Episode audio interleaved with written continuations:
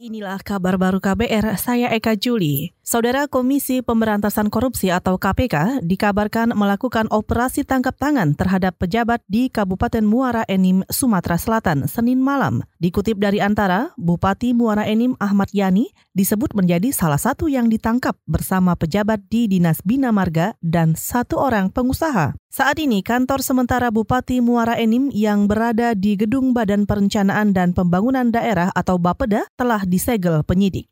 Kita ke informasi lain, kepolisian tengah mendalami penyebab kecelakaan maut di kilometer 91 tol Cipularang, Purwakarta. Juru bicara Polri, Dedi Prasetyo mengatakan, Delapan orang tewas dan delapan lainnya luka berat akibat kecelakaan itu. Korban dilarikan ke empat rumah sakit terdekat, yakni Rumah Sakit Tamrin, Rumah Sakit Bayu Asih, Rumah Sakit Siloam, dan Rumah Sakit Bakti Husada. TAA dulu, kita nggak boleh buru-buru, karena dari TAA itu dengan menggunakan analisis dan proses pembuktian secara ilmiah baru diketahui ya, apakah penyebab tunggal atau ada penyebab-penyebab lainnya. Untuk kecelakaan ini kan yang penting kita evakuasi korban dulu, hmm. pendataan korban, kemudian mengevakuasi sejumlah kendaraan biar tidak mengalami arus lalu lintas. Hmm. Semua arus lalu lintas kita normalkan dulu. Korban semaksimal mungkin jangan sampai terjadi korban meninggal dunia lagi. Itu tadi juru bicara Polri Dedi Prasetyo. Saudara kecelakaan di Tol Cipularang arah Bandung ke Jakarta terjadi Senin kemarin sekitar pukul 13 waktu Indonesia Barat. Kecelakaan melibatkan 21 kendaraan enam di antaranya sempat terbakar. DPR menolak rencana kenaikan iuran BPJS Kesehatan. Wakil Ketua Komisi Keuangan DPR Supriyatno mengatakan, pemerintah harus menunda kebijakan itu sampai permasalahan data penerima bantuan iuran PBI dan defisit tertangani. Nah ini kalau dinaikkan memang uh, akan terjadi persoalan tadi karena memang data cleansingnya juga belum selesai.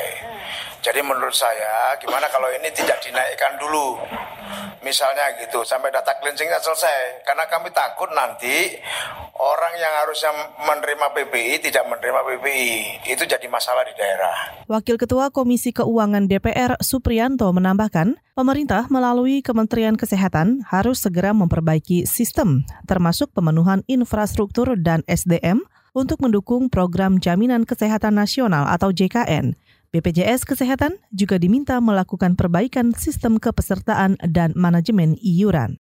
Saudara sidang kasus dugaan suap proyek PLTU Riau 1 dengan terdakwa bekas Direktur Utama PT PLN Sofyan Basir bakal digelar pekan depan. Sidang yang sedianya berlangsung kemarin di Pengadilan Tipikor Jakarta diputuskan ditunda atas permohonan terdakwa.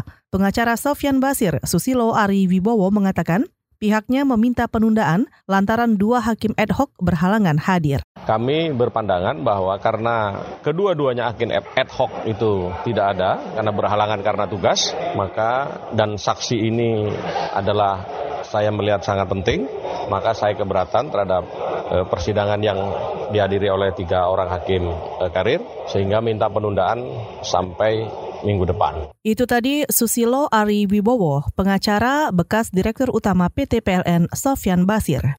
Susilo juga menambahkan pihaknya menyiapkan dua saksi untuk meringankan dan satu saksi ahli dari Universitas Airlangga, yakni Nur Basuki Minarno. Saudara dalam perkara ini, Sofyan didakwa membantu transaksi suap proyek PLTU Riau 1 dengan memfasilitasi kesepakatan proyek Sofian juga didakwa mengetahui pemberian uang sebesar 4,7 miliar rupiah dari pengusaha Johannes Koco kepada bekas anggota DPR Eni Saragi dan bekas sekjen Partai Golkar Idrus Marham. Saudara demikian kabar baru, saya Eka Juli.